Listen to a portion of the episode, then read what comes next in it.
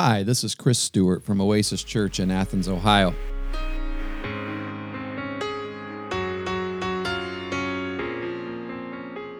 Normally, this podcast is where we would post the teaching from the previous Sunday's message in our worship service that meets in the Athens Middle School. However, during this particular time in our nation's history, when everyone is doing their part to lessen the threat of the COVID 19 coronavirus, our church is also making sure that every member is physically distancing themselves from one another and in order to do that, we're setting up Facebook Live church services from my living room, in fact. And what we're doing with this podcast during this time is pulling the audio from the sermons on those Facebook Live messages so that you can still have your weekly podcast feed if you like to listen to those separately. We don't know how long this will last, but as long as it does, we'll keep posting these and we hope that you enjoy them. We hope that you're fed and well nourished while you're at home. And by all means, please reach out to us on Facebook or Twitter or send us an email at oasisathens at gmail.com.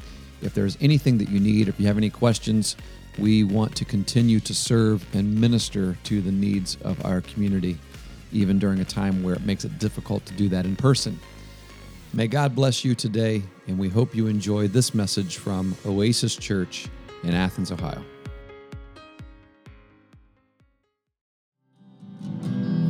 You know, if you had told me about nine weeks ago that we were going to have church services solely on the internet, uh, solely online, Facebook Live, YouTube, I would have said, nah, no way, no way. Maybe a couple weeks. But nine weeks is a lot. It's a lot of it's a that's a lot of weeks in a row of not being able to see our brothers and sisters in Christ that we are so used to seeing and, and fellowshipping with and worshiping with. And though we have expressed many times over the past eight weeks uh, the reality of being able to be the church uh, when we're scattered from one another, just like the, the church in Acts was scattered for a time period. They weren't able to, to meet publicly, and so they were huddled together in homes and doing, I like to think, maybe doing a lot of the things that we've been doing. And uh, uh, even though we have expressed that that's, that's possible for you to just be with your family and be the church, it's it's not ideal and it certainly is not i don't i don't believe that it's what god intended. In fact if i did believe that then i wouldn't be an advocate for having uh, gathered church meetings and congregations of people together on a weekly basis. And so i am a huge advocate of that and i certainly have been praying that we will be able to get back together soon. And i believe that those prayers are uh, are going to be coming to fruition really soon uh, i think that we'll be able to to have church together again. What that's going to look like and where it's going to be is still a question, but uh, we're praying that perhaps even in a week or two, we'll be able to uh, to do something. And so keep your eyes out for that and keep your ears open and, and keep checking your emails and we'll we'll communicate with you in all the ways that we normally do. Uh, but like I said in one of the earlier videos, we probably will still continue to do live streaming of our church services because we have been able to reach out and connect with people that do not live in our area. And they've told us that they would really enjoy being able to continue fellowshipping with us online. And that's a cool thing that I'm, I'm really excited about. You know, today I have showed up on this video a couple different times. Um, you know, I, I, and I didn't intend to to, to talk as long as I did in the introduction about Mother's Day, and uh, and also when I spoke um, just a little bit ago about communion. But those are both, I think, important messages, important things for us to to share today. And so, what I'd like to do during the time that's normally reserved for the sermon is just is just to give you a, a brief. Um, some some brief thoughts and insight that I was able to share earlier this past week with the Athletes in Action group in a Zoom meeting uh, with the Ohio hosted by the Ohio University Athletes in Action, and then uh, other people were invited from from around the country, and. Uh, And that that uh, section of scripture that I shared with them on Monday night was from James chapter 1. And so if you have a Bible with you right now, get it out and look at James chapter 1. I'm going to read just 3 verses in James chapter 1 beginning with verse 2. Now before I do that, I want to say this. James, we know James was the brother of Jesus. He was actually Jesus's little brother. And what, what that means is that he got to see Jesus learn and he got to see Jesus grow and he got to see Jesus do all kinds of stuff like resist temptation and all the things that aren't recorded for us in the scriptures because we don't have all of that record of Jesus's life growing up. We have a couple of stories but but we know that because they were brothers and they grew up in the same household that that James got a chance to see Jesus in that way. And so it's a really cool thing to consider whenever we're reading James's letter in the scriptures. James learned from his big brother Jesus. And then James became a pastor and he became an author of the Bible. And by the power of the Holy Spirit, James is going to be able to teach us today as a first hand knowledge person of what he learned from Jesus. And so listen to these words because they're vitally important for us, especially today, especially in today's time and circumstance. I think if we were to put a title on what we're about to read here in the in the gospel or in the book of James, um, chapter one, it would be that life is sometimes wonderful, sometimes painful. Let's listen to these words. James says, Consider it great joy, my brothers and sisters, whenever you experience various trials, because you know that the testing of your faith produces endurance. And let endurance have its full effect so that you may be mature and complete, lacking in nothing. Now, there's a lot of things that James is saying right here in this little section of verses, but there are also some things I believe that he's not saying, and there are things that I think that we sometimes feel whenever we are going through a trial. We've been going through a trial for some time now, and some of you have been going through different trials, additional trials you know, in on stacked on top of the COVID nineteen trial. I mean, that's been a that's a big enough trial in and of itself. But some of you have had other issues and things that you're dealing with, and I understand that, and and and and it's it's they're un, unavoidable in many cases. And so when we're going through these trials, we can sometimes feel more than we think. And what I mean by that is we sometimes interpret more about the trial than what is actually happening. And we do need to feel what we're feeling, of course we do, but we also need to think about what God is saying whenever we go through a trial because the Bible actually has a lot to say about trials and sufferings and how we ought to perceive those things. And so before I take a minute and talk about what James is saying in this section of scripture, I want to give you a handful of things that I think he's not saying. And the first thing is this. He's not saying that when life is hard, God is punishing you. That's not what he's saying, even though it can feel like that. You're having a hard day, God must be punishing me you look back on your life and you say to yourself, okay, what did I do to deserve this? We you ever say that, right? I must have done something wrong. God's going to punish me or pay me back for the things that I've done wrong and or the things that I failed to do for him that I told him that I would do. And the truth is that's not how God operates. And I can back that up with the totality of scripture and what the scripture, the gospel story tells us to say that God is punishing us for something that we did is, in essence, a, a, sort of a belief in karma, a system of karma, which is just a farce. It's a fa- it's, it's it's it's a myth. There is no such thing as karma, and God doesn't operate like that. And the reason why I can say that confidently is because when Jesus went to the cross, He took upon Himself all of the sin of all of His people, and He suffered and He died in our place for our sin, and therefore it would be unjust for God to punish Jesus on the cross and also you. We know that we make bad choices. We know that that happens. And you know what's happening when you, often when you make a bad choice, we, we, we reap what we sow. Right? That's sometimes what happens. But but God, we have to live with a lot of the, the, the, implications and complications of our own folly and our own failures. But please understand this God is never punishing people for their sins. He's already punished Jesus, and we need to believe that today. You know, a second thing that James is not saying in this scripture is that God is failing you. You know, God, God does not fail his people, even though sometimes it feels like that. You know, God, you said that you loved me. God, you said that you would provide for me. God, you said that you would protect me, and I just lost my job. God, you you said that you would you would keep us from you know free. I mean, God, God, you there are promises that you've given, and I've not seen these promises come true in my life, and therefore you must be failing me. Sometimes we don't say it, but we might feel it. In fact, I would I would guess that a lot of us, or all of us, at some point in time, have felt like God has failed us if you have gone through, or maybe you're in a season right now where you feel like God is failing, understand this.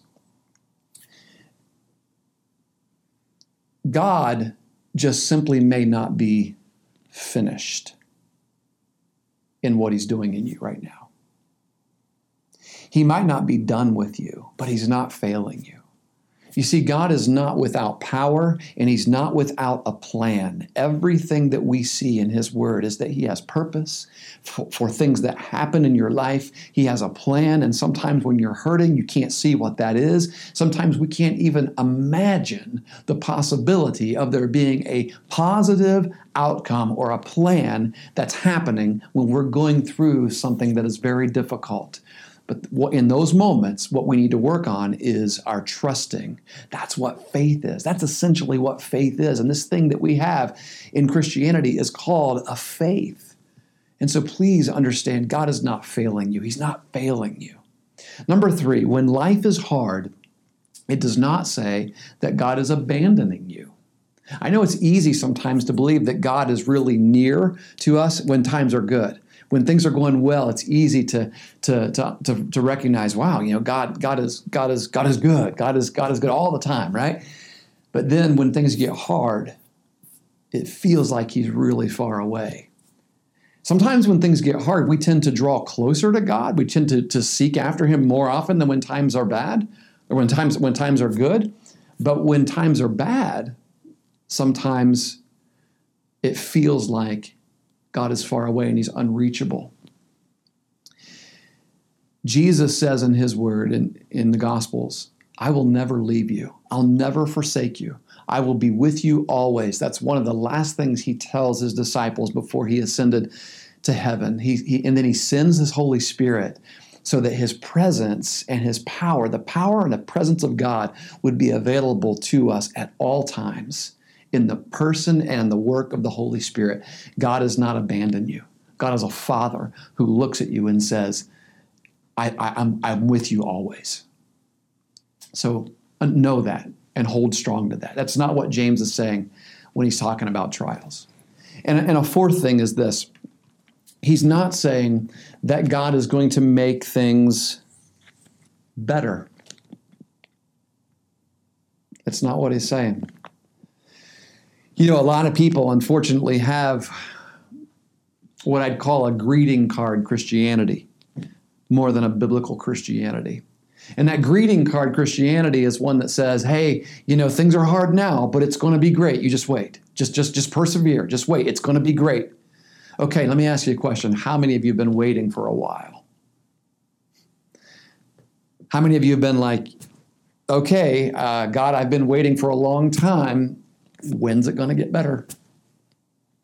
The truth is, never will you find in the scripture God promising that things will change for the better. But here's what you can find God does promise that you can change. God doesn't promise, well, you know what? Life is hard, just wait, it'll get better. Sometimes it might not get better. But through those difficult times and through this difficult time that you might be going through right now, God is changing you. And if you would pause for a moment to consider that, the ways that He is molding and shaping you, it might bring you to a place of praise and gratitude. And the last thing I'll say about what James is not saying is this He's not saying that God's going to answer all of our questions. That's just not, that never happens, does it? When life gets hard and we have trials and we have difficult times, we want all of our questions answered. We, we sometimes make a list, don't we? You know, I've got questions. How come? Why? You know, where? When? I don't understand this. Please help me reconcile this in my mind, God. Please help me clarify it. I need to be able to see. And God says in His Word that we live by faith and not by sight. God says, Look to me. Don't look to the answers. That's hard. That is sometimes really hard because we're people who always want answers, right? We want answers. That's what we want. We demand answers, right? So please understand this. When we read about trials and suffering in the Bible, there are things that the, the writer is saying, and then there are things the writer is not saying. He's not saying when life is hard, God is punishing you. He's not saying that when life is hard, God is failing you. He's not saying that when life is hard, God is abandoning you. And he's not saying that God is going to fix it all for you or that he is going to give you an answer. So then what is he what, what is he saying then? Okay, Chris, thanks for that. What is he saying? Well, let me let me let me answer that for you. Actually, let's let James answer that for us. What's the first thing he says in verse 2? Consider it great joy. The ESV says, Count it all joy. Count it all joy, my brothers and sisters, when you meet trials of various kinds, for you know that the testing of your faith is going to produce this thing called endurance. So when trials come, he says, "Oh wait, there's a there's a good word. When try, did you hear what I said? When trials come, not if. I mean, most of us are hoping that it would say if, right? When, when you when, you know when you read the scriptures and James says, "Hey," because uh, uh, he says, "Look in verse two, consider a great joy, my brothers and sisters, whenever you experience various trials." He doesn't say if there, does he? He says whenever. And that is an important thing to pause to think about because what are the odds that you're going to have a trial? 100%. You're going to get trials. And so here's the point don't be shocked by it. Oh my gosh, a trial came. Oh my gosh, I'm in pain. I'm suffering. Christianity must not be working for me. No, it's working. In fact, James begins his whole book right there. This is chapter 1, verse 2. And verse 1 is simply his greeting saying, Hi, my name's James. Verse 2, when you get trials, it's going to happen. It's going to happen. Here's a second thing that James is saying. When trials come, you can know this because you know, verse 3, because you know that the testing of your faith what do you know? When a trial comes, what can you know about it? Here's what you can know it's a test. It's a test. How many of you have taken a test? If you're a college student and you're watching, you've taken plenty, right? We've all taken tests. What happens when we have tests to take? Well, hopefully, we prepare for them because what? We know they're coming, right? We know they're coming. Not if, when. And so, what do we do? We prepare. We prepare our minds. We, we, we, we, we do everything we can to, to try to get ourselves ready so that on the day when the test comes, we can not be surprised by it, but we'll know how to respond. And we take that test and we, we, we, we, we pass it or fail it, depending on our preparation. Am I right? Look, life is a test. In fact, life is full of tests, spiritual tests. A trial is a test. Look at it that way. That's what it is that it's an opportunity. When you have a test, what's a what's a test provide for you as a person? It provides you an opportunity to do what? To prove who you are. When you get a test, don't look at it as an attack. So many of us look at trials and suffering as attacks.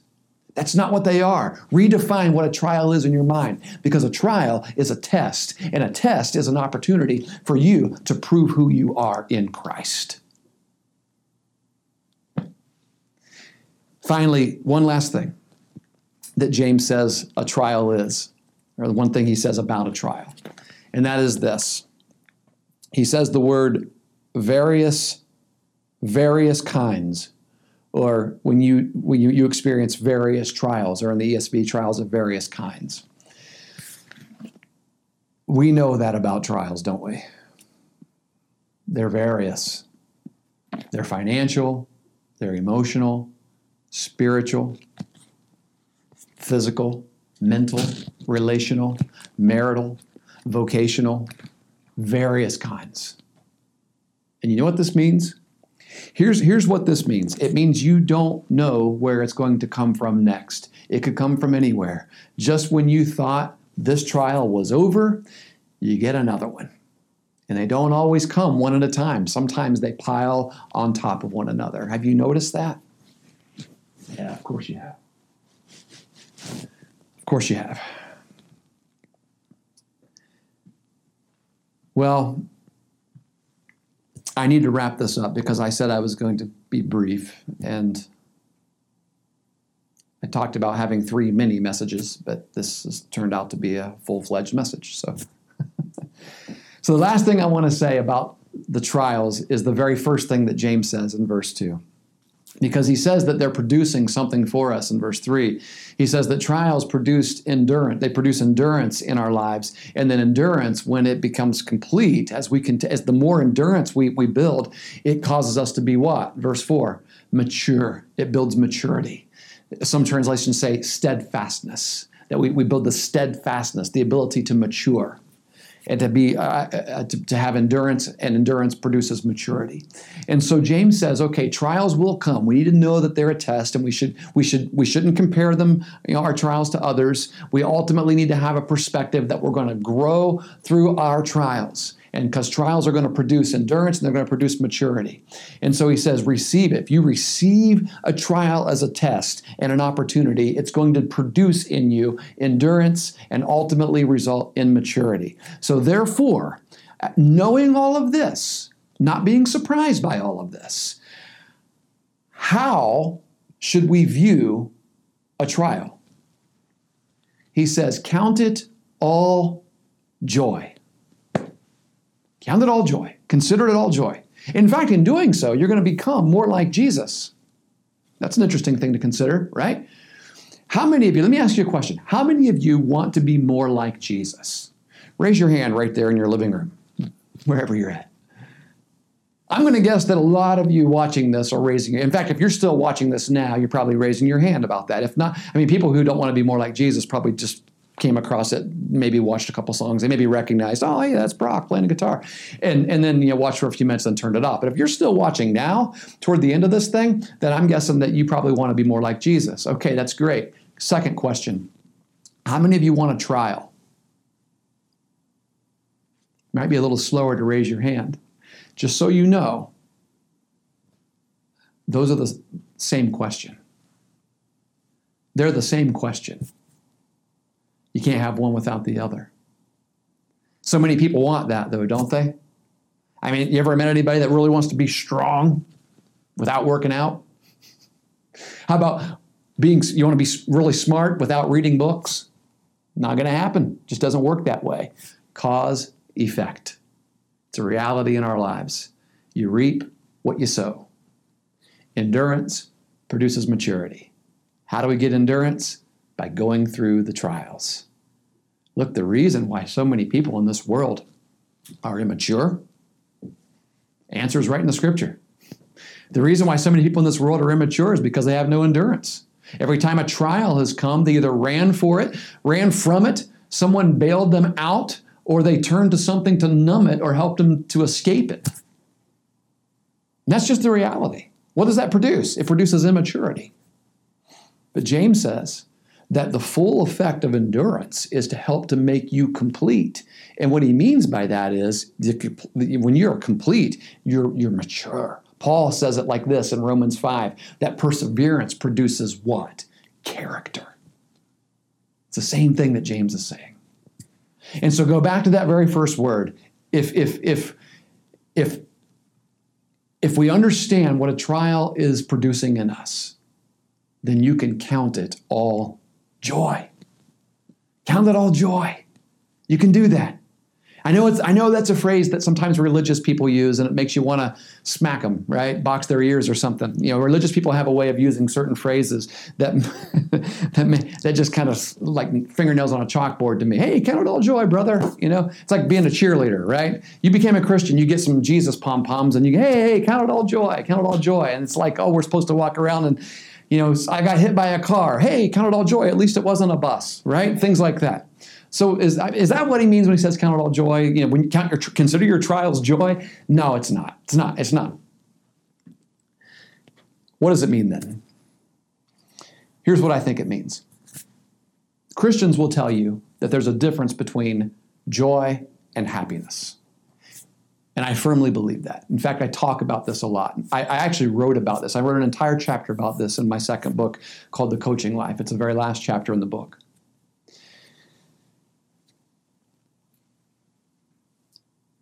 Joy is so much deeper.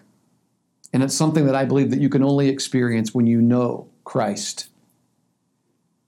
Some people call joy, some people call what is actually happiness joy, but they lose their joy whenever the circumstances are bad. That's not joy. That's what happiness is.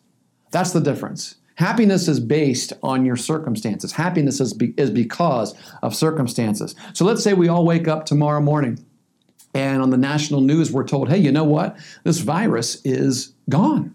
It's ended. We can all go back to work. Kids can go back to school. Moms and dads be like, party time, right? you know, we can go back to sports. We'd be all we'd all be like, yes, happy, happy. Happiness would ensue everywhere. And the reason why is because happiness is connected to circumstances. We've not seen a lot of happiness in the world today. Why? Well, because circumstances are bad. Look, I'm not against happy. I'm all for happy. Get happy as often as you can, right? That's great. Nothing wrong with happy at all. But what happens when you're when you don't have happiness? What happens when there is no happy? Nothing to be happy about. I mean, what happens when it's the opposite? What happens when the doctor looks at you and says, "Hey, you're not better, you're actually worse. What happens instead of getting a raise, you get fired or laid off? What happens then? What do you do? You see, that's where joy, true joy, comes in. Everyone can have happiness, but joy, real joy, is something that not everyone understands. I really believe that. And here's why it's because joy is not in any way connected to your circumstances. In fact, joy is in spite of your circumstances. That's the difference. The Bible says in the book of Hebrews about Jesus, it says, For the joy set before him, Jesus endured the cross. Look, I can't think of anything less happy than crucifixion. But Jesus counted it, considered it, endured it with joy. That certainly isn't happiness. There's nothing happy about it. I mean, that's there, there, wasn't anything happy about about that whatsoever. Happiness, and the reason why is because happiness is based on your circumstances. Those were bad circumstances, but the reason why he could endure it with joy is because he had a bigger perspective. Joy is in spite of your circumstances. Joy consumes your entire life, and there are people who live with joy, and when they do, other people in the world can't figure it out. They look at you and they say, "How can you be this way when you have no certainty about your life or?" What's going to happen next? And the answer is simply this it's one word, it's one person, and that is Jesus. It's Jesus. That's what James says. It doesn't matter what your circumstance is, you can consider it great joy. And you know where he learned that? He learned it from his brother Jesus. Jesus had joy even when he didn't have happiness. So, trials have come and they're going to continue to come. They're tests, they're opportunities for you to grow, they're opportunities for you to endure and mature, and you can rejoice not in the circumstance, but you can rejoice in the Lord who is going to change you in that circumstance to become more like Jesus. I want to pray with you. And we're going to sing one more song together before we end today's service. God, we come now asking that you would help us to be more like Jesus, God. And we know that the only way that that's going to happen is if we endure the various trials that come into our lives. God, we don't have to want trials. We're not we're not crazy. We don't want them. But we, we, we understand that they are going to come. And so when they come, we look to you to help us to endure so that we can become mature. And we know that as that is happening, God, we can do it with joy. Because that is happening, we can face it with joy. And that's my prayer today is that we'll be able to walk out from this service wherever we go, outside, or maybe we're stuck inside because of the weather, or whatever it is that we do. We're able to go with joy if there's anyone who's been watching this right now that doesn't know that joy because they don't know Jesus, they don't they've never put faith in Christ, my prayer is that you would speak right through these little computers and right through this online system and that your Holy Spirit who is not bound by any of that will meet them right where they are and cause them to pray, God, I need you. Would you come and save me? Would you come and live in my heart like I know you're living in so many of the so many hearts of the people that I work with, people in my neighborhood. I may not have all the answers. I may not know all the answers to, to all the questions. I, I didn't go to Sunday school and I don't know the Bible stories. I don't even have a Bible, perhaps, but that's okay. It's okay. You're hearing the gospel now. If Christ is meeting you now, reach out to him now and invite him to come in and save you. God, we love you. We thank you for what you've done, what you are doing, and what you're going to continue to do through this entire circumstance. And we pray this with joy. In Jesus' name, amen.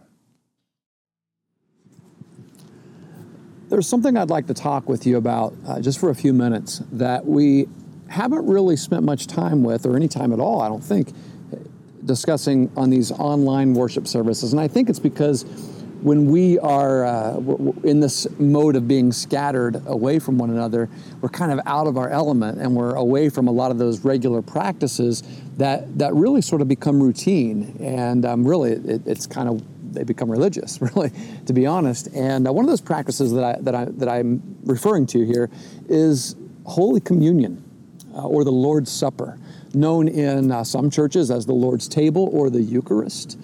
It's a source of of uh, actually, you know, unfortunately, it's a source of, of significant disagreement within the church in terms of, you know, how uh, how it's to be done, what it means, what's actually happening when we take it how often it should be done, what should be taken, and things like that. Um, but the things that are agreed upon are clearly given to us in Scripture. And there's not a lot that's given to us in Scripture about this, but there are things that are that are agreed upon that whenever we see it in Scripture, we, we have no uh, recourse except for to agree and to obey. And uh, and that is this that communion was something that was instituted by Jesus during his Last Supper with his disciples. And during that time, he served them bread and the cup. And that cup, as we know, was wine. And he told them that these elements were significant because they represented his body and his blood. This is in Matthew chapter 26. You can also find it in Mark chapter 14.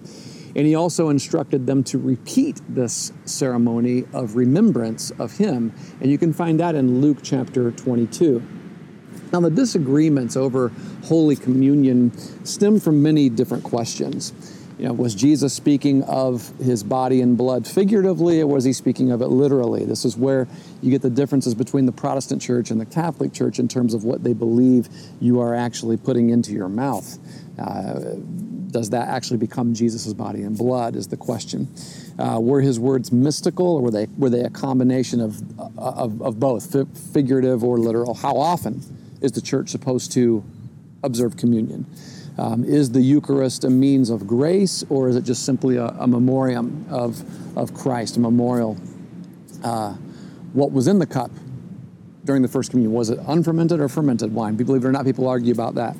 Um, because Jesus didn't give us specific step by step instructions regarding the ritual of communion, naturally there's going to be conflict throughout church history about the hows and the wheres and the whens and what exactly the bread and the wine represent. But as a local church, I, I want to make this very clear. We understand that we are saved by grace through faith apart from any works of our own. This is very clear in Ephesians chapter 2, verses 8 through 9. And we consider Jesus' words concerning the elements of communion to be figurative, meaning that we focus on the beauty of what he accomplished for us in the new covenant that was brought into effect by his actual blood. And we remember that sacrifice as often as we partake of the Lord's Supper, the Lord's table, the Holy Communion. And we look forward to once again sharing in this cup with Christ in the kingdom of God. As he says that as often as we as often as we take this cup, as often as we have this meal that we call the Lord's Supper, we ought to do it in remembrance of Him. So there's a purpose behind it. And He said that you will do this until I return. And then after He returns, we won't do it the same way anymore, but we'll have that banquet feast with Him in heaven. So that brings me to this particular dilemma. And that is, many people are wondering, and I've had a few questions about how are we to take communion while we're at home during this time of quarantine and isolation from one another. So I just want to share a few words about that. And I, I, want to begin with just a real brief overview of communion, what the Lord's Supper is actually intended to be. Just a few points. So the purpose of communion is this it's to commemorate the death of Christ. Very simply, he says, Do this in remembrance of me. And so it's a commemoration of his death. It's also to signify and it's to seal and to apply to all of those who are believers, you and me, if you're a believer in Christ, the benefits of the new covenant. What I mean by that is this ordinance of communion with Christ, it endorses his promises to his people. And we, his people, we take this very seriously and we devote ourselves to Jesus and to his service. And that's something that we ought to be remembering every time we take communion. Also, the, you know, when you take communion, it's actually like a, an out a badge of Christian profession of faith. There are two ordinances that we observe as a, as a, as a badge of professing that we are Christians. Baptism is one, and communion is the other. Those are really the only two ordinances that we, as a, as a local church and really as a Protestant church, that, that we, that we uh, observe. And those are outward expressions. Both of those are outward expressions that someone is a Christian. And then the last thing I'll say is that it represents a mutual communion that we have with other believers uh, that we have in common with the fellowship of believers. So the whole concept, if you think about it, of communing with one another and having communion is it's, it's a community experience. And so we recognize the bond that the body of Christ, interestingly enough, Jesus calls the church his body, and part of the communion is actually remembering his body. So what do we remember when we take that? yeah, we remember Christ's body broken for us, but we also remember that we are now, today, we are his body expressed in 2020 in this world right now. So we remember that as we take communion as well. So it's multifaceted whenever we take it. And so the elements that we use to represent Christ's body and blood are, as I mentioned before, bread and wine. The kind of bread, whether it's leavened or unleavened, it's actually not specified in Scripture. Jesus did use unleavened bread when he sat down with his disciples in that first communion. And the reason why it was unleavened is because it was during the holy, the Passover time. It was at the Passover table, and that was the, the bread that the Jews had during Passover. And, and so it doesn't really necessarily matter if you, if you don't have any unleavened bread and you want to take communion. That's okay. It doesn't have to be unleavened. And then the, the second thing is, uh, the, the second element is wine. And Jesus talks about this, uh, this, this cup, it, the, the wine represents uh, the, the redness of his blood as you see it visually um, that was shed for us, that became the atoning sacrifice for our sins. And so the last question that I'll, I'll um, address, and uh, then I'm going to pray a communion prayer for you and encourage you to take some time today and observe communion in, in this very symbolic way is the question of how often should we observe it? And have we been in sin because we haven't observed it uh, every week here during the, uh, um, the online isolated Sundays? And the answer to that is no. We, of course, have not been in sin if you haven't observed it every week. The Bible doesn't provide a prescription for how often you should take communion. Jesus simply said, As often as you do this, do it in remembrance of me. Whenever you eat this bread and take this cup, you proclaim the Lord's death until he comes. And so it, there's no prescription of how often you should do it. It would seem that since, you know, since we take the Lord's Supper to remember the death of Christ, that we ought to do it fairly often. Some churches choose to do it monthly um, in a special service. Some churches do it bi-monthly and have a big, you know, a big, you know, they take the, they dedicate the entire service to it, and that's kind of a cool thing. Other churches and traditions do it weekly, and and that's all of those are okay. They really are. There's liberty in that. Since the Bible doesn't give specific instruction as to the frequency, there is always latitude and freedom in how often a church might observe the Lord's Supper. In my personal opinion, it ought to be done often enough to renew our focus on Christ whenever we need to do that. However, it probably shouldn't be so often that it becomes a religious routine that ends up causing us to do it without taking it seriously and pausing to observe all of its purposes that we've talked about here in the last few minutes. And and you know, I'll be honest with you, I grew up in a tradition that took it every week, and that happened to me. And so when we first planted Oasis, we actually chose not to do it every week, but to have special services, you know, and, and dedicate it to that maybe once a month. But then we we went back to uh, once a week because we just felt like doing it as often as we got together. And so we regularly now take communion once a week. But understand that if your ch- particular church does not, that's okay. That's okay. Uh, the frequency is not what matters as much as the heart and the attitude of those that participate in it as often as you do participate in it. Um, we ought to partake with reverence, with love, with a deep sense of gratitude for the Lord Jesus, and with a deep sense of grace for others.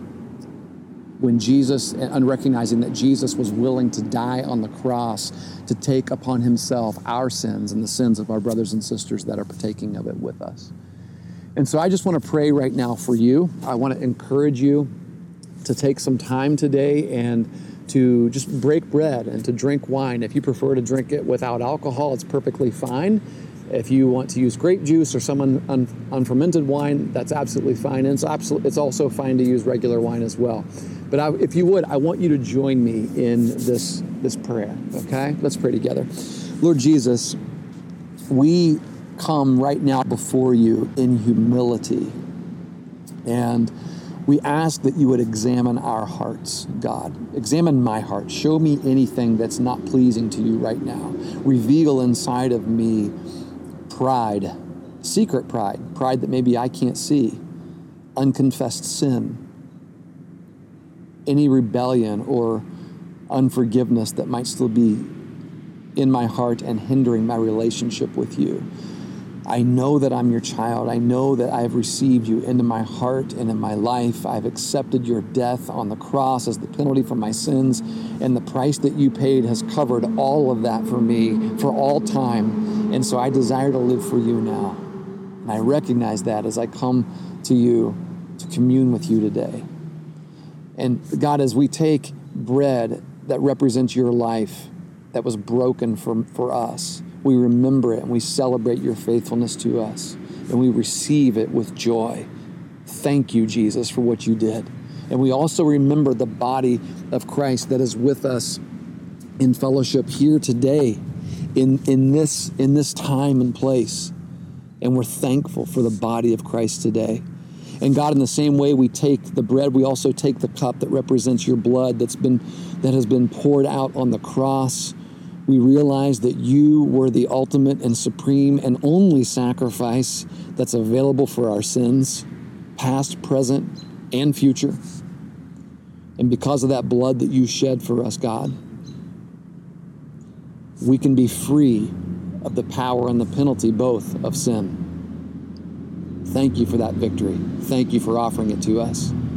And so, God, each time I take communion, whether that be today, whether it be tomorrow, whether it be next Sunday, whether it be a month from now, as often as I take it, I want to remember you and recommit my life and recommit my heart and my thoughts and my mind and everything back to you, God.